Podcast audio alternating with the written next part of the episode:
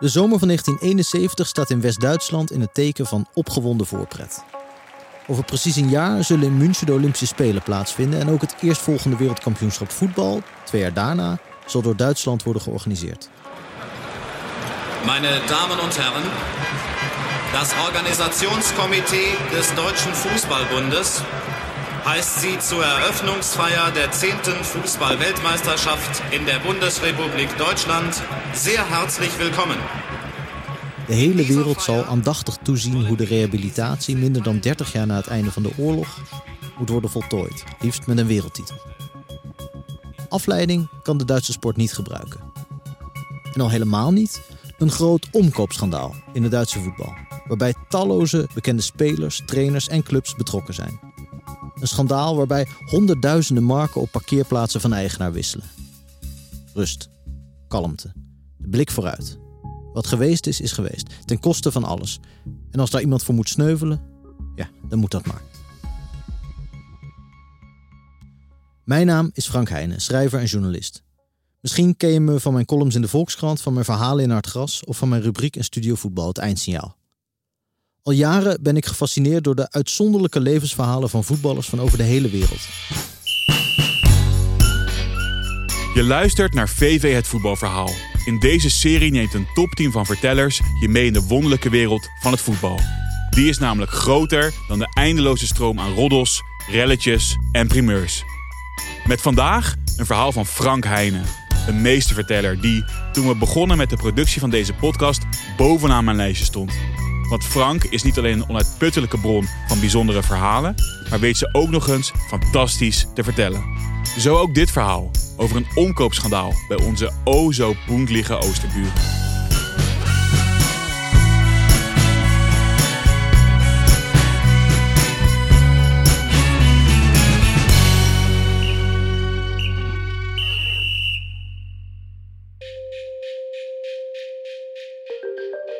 Horst Gregorio Caneas is de zoon van een Duitse moeder en een Spaanse vader. Vanaf 1954 is hij directeur van het familiebedrijf, een zuidvruchtengroothandel in Frankfurt am Main.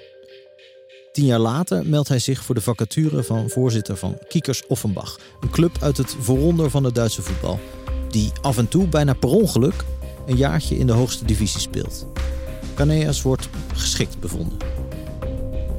Het Duitse voetbal heeft in die tijd een probleem matchfixing. Centrale figuur in deze handel in winst en verlies is Roodwijs Oberhausen-voorzitter Peter Maassen. Maassen is de alleenheerser in een klein universum. Spelers en trainers noemen hem de Pasha. In 1952 al tracht de Pasha de promotie van zijn club naar de Bundesliga veilig te stellen door er een zak geld tegenaan te gooien. In eerste instantie gaat dat niet door.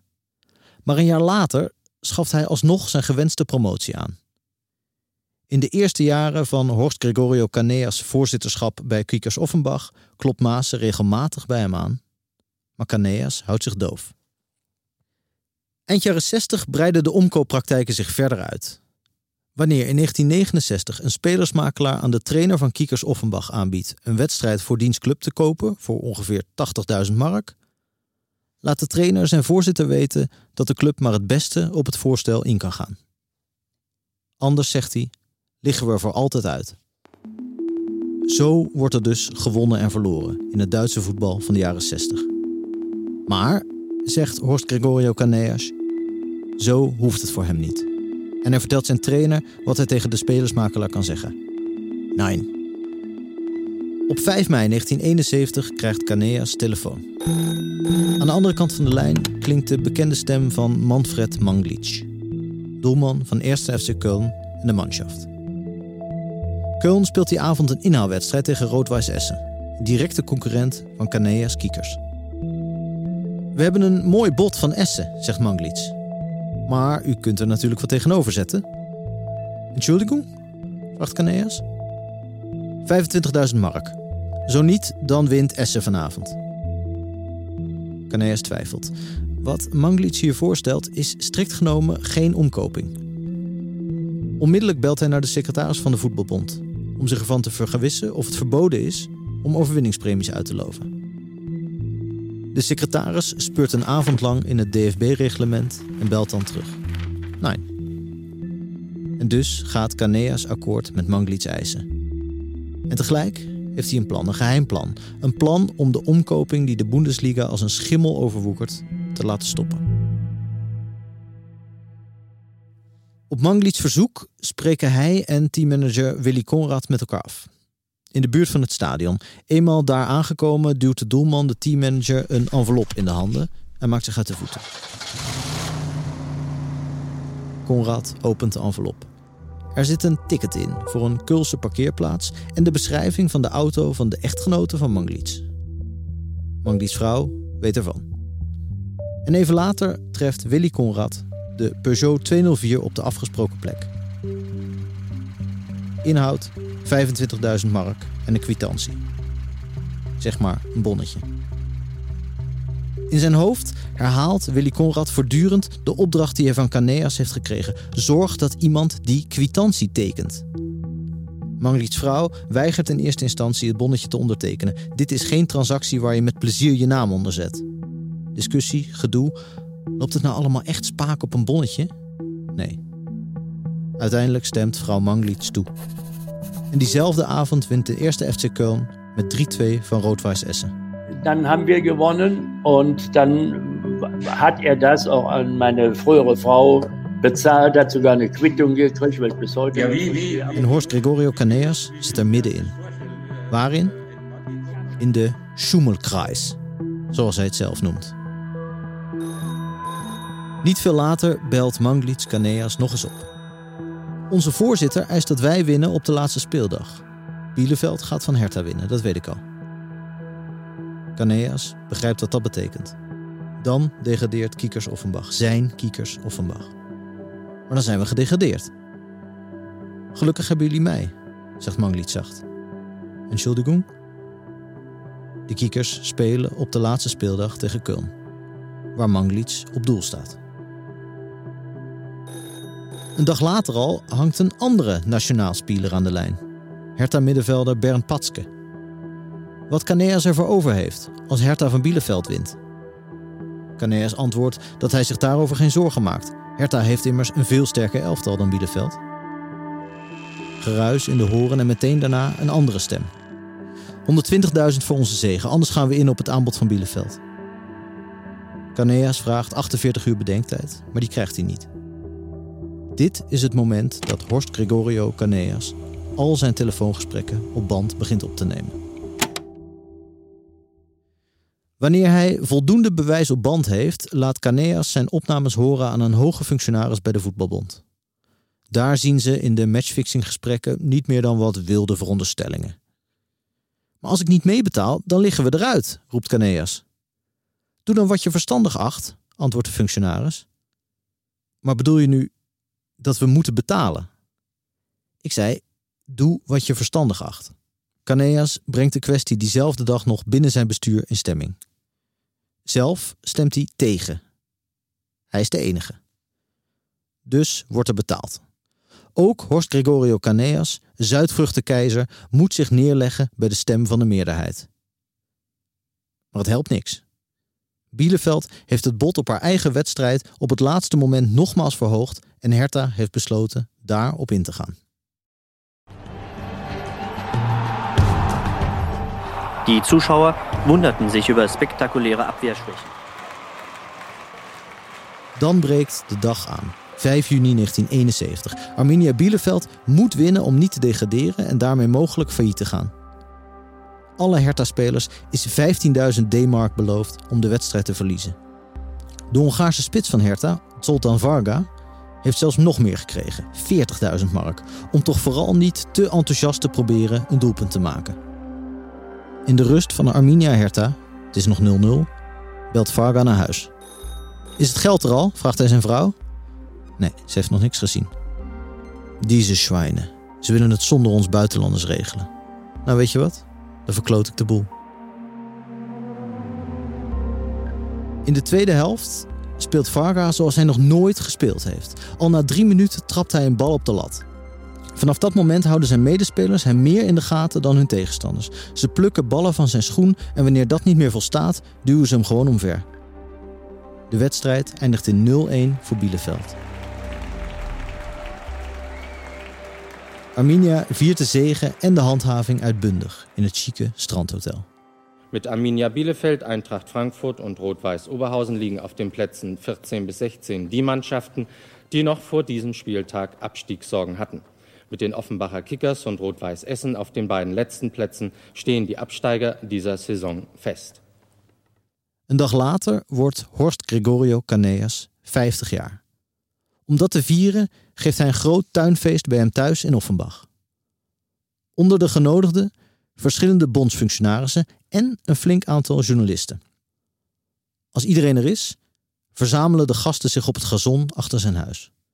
De jarige neemt het woord. Zijn welkomstspeech luidt als volgt. Mijn heren, ik moet u helaas zeggen dat mijn club, Kiekers Offenbach, als gevolg van bedrog en fraude uit de Bundesliga is gedegradeerd. En ik zal u dat bewijzen. En heb mijn spelers dan ook gezegd dat de uitkomst van dit seizoen niet op het gras, maar voor de rechter zal plaatsvinden. dass der letzte Spieltag, zumindest der letzte Spieltag, sind auch noch andere Dinge im Gespräch, irregulär abgelaufen ist. Und das En tot verbijstering van alle aanwezigen speelt Caneas vervolgens zijn bandopnames af. Ich habe heute gehört, Sie würden am Samstag gar nicht mitspielen. Ja, was Besseres kann Ihnen doch gar nicht passieren. So, ja, ich weiß nicht. Ja, das sag ich Ihnen aber. So, Sonst ist soweit schon fast alles geregeld. Waarop duidelijk te horen is hoe de Bundesliga van bedrog en handjeklap aaneenhangt. En hoe de uitslagen van wedstrijden over de telefoon en voor grove bedragen vooraf worden bekokstoofd. Nog diezelfde avond treedt Horst Gregorio Caneas terug als voorzitter van Kiekers Offenbach. Onmiddellijk daarna volgt een bericht. Hem wordt voor een leven lang het recht ontzegd ooit nog een functie in het Duitse voetbal te bekleden. In eerste instantie gebeurt er maar weinig na het tuinfeest bij de familie Caneas. De voetballers die op de band te horen zijn, ontkennen eenvoudigweg dat het hun stemmen zijn die we horen. En de Duitse voetbalbond verklaart dat Caneas de zaak nogal heeft aangedikt. Omkoping in de Bundesliga? Ach nee, niets te zien hier, doorlopen alstublieft. De klokkenluider is het enige slachtoffer. Van hem wordt poging tot omkoping bewezen geacht. In de jaren die volgen storten officieren van justitie overal te landen zich alsnog op de omkoping. Ze halen talloze dubieuze betalingen boven tafel en ook Caneas zelf reist stad en land af om gesprekken te voeren met spelers en bestuurders. Alles om de zaak die zijn levenswerk aan het worden is, van fundamenten te voorzien. Het zal jaren duren voor het daadwerkelijk tot een rechtszaak komt. Eind jaren 70 is het eindelijk zover. Bewezen wordt dat alle clubs die in degradatiegevaar verkeerden, de afgelopen 20 jaar met grote regelmaat wedstrijden en doelpunten hebben ge- en verkocht. Am Ende stellte sich raus, 52 Spieler, zwei Trainer und sechs Funktionäre hatten mitgemischt. Schalke 04, der erste FC Köln, Arminia Bielefeld, der MSV Duisburg, Eintracht Braunschweig, aber auch Hertha BSC und der VfB Stuttgart. 1,1 Millionen D-Mark an Bestechungsgeldern waren geflossen. Die Fans waren sauer und ließen es die Spieler spüren. Bij maar liefst 26 van de 72 onderzochte wedstrijden in de laatste acht Bundesliga-speeldagen deden zich manipulaties voor. In 18 van die 26 gevallen kan een vorm van omkoping daadwerkelijk bewezen worden. Enkele voorbeelden alleen al uit het seizoen 1970-1971. 17 april 1971. Arminia Bielefeld betaalt Schalke 04 40.000 mark voor een overwinning. 22 mei 1971.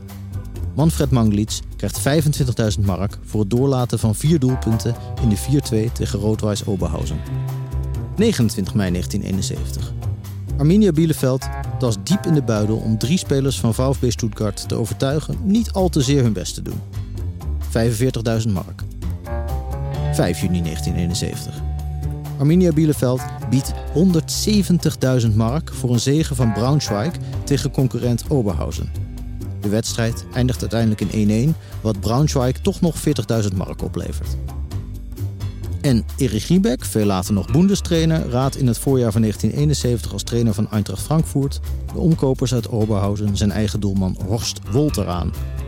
Met hem valt te praten. Op 3 april 1971 wint Roodwijs Oberhausen met 5-2 van Eintracht Frankfurt. Uiteindelijk worden 52 betrokkenen schuldig bevonden en gestraft. Onder hen Klaus Fischer van Schalke, een van de beste Duitse spitsen van dat moment en de geestelijk vader van de Fallrückzieher. Eigentlich, aber Klaus Fischer liegt schon fast in der Luft, erwischt den Ball perfekt und schießt das Tor seines Lebens an diesem 16. November 77. Das will was heißen. De omhaal dus. Horst Gregorio Caneas heeft zijn bedrijf in Zuidvruchten moeten verkopen wegens de aanhoudende berichten over zijn voetbalgesjoemel en het dubbelspel dat hij heeft gespeeld. Hoe dan ook, rust is Caneas ook na de affaire niet gegund. Wanneer hij op 13 oktober 1977 samen met zijn dochter terugkeert van een vakantie op Mallorca, wordt het Lufthansa-toestel waarin ze zitten gekaapt. 86 passagiers zijn er getuigen van hoe om precies half twee middags, wanneer het vliegtuig boven de Middellandse Zee hangt, vier passagiers zich bekendmaken als kapers. De overige passagiers en het boordpersoneel worden achterin het vliegtuig samengedreven. Guten Abend, meine Damen und. Eine Linienmaschine der deutschen Lufthansa ist seit dem Nachmittag in der Gewalt von Entführern. Zur Stunde gibt es noch keine Klarheit über das Motiv. Nicht De kapers eisen de vrijlating van enkele kopstukken van de extreem linkse Rote Armee-fractie. En wanneer die niet direct volgt, loopt de kaping uit op een langdurige gijzeling. Op slepende onderhandelingen met de Duitse overheden en op een reis met het vliegtuig langs de luchthavens van Rome, Cyprus en Dubai. Uiteindelijk worden de gijzelaars, waaronder Kaneas en zijn dochter, in veiligheid gebracht op het vliegveld van Mogadishu, Somalië. Als ze hem later vragen welke gebeurtenis erger was, antwoordt hij: het schandaal. Veel erger. De kaping, zegt hij, had nog een menselijke kant. Wanneer Horst Gregorio Caneas sterft in de zomer van 1999, wordt hij in korte krantenberichten herinnerd als een bedrieger, die lang van een rot systeem wist te profiteren, tot het niet meer ging en hij zich ertegen keerde. Maar tegelijk ook als een moedige spijtoptand, wiens spijt te vroeg kwam. Of juist te laat.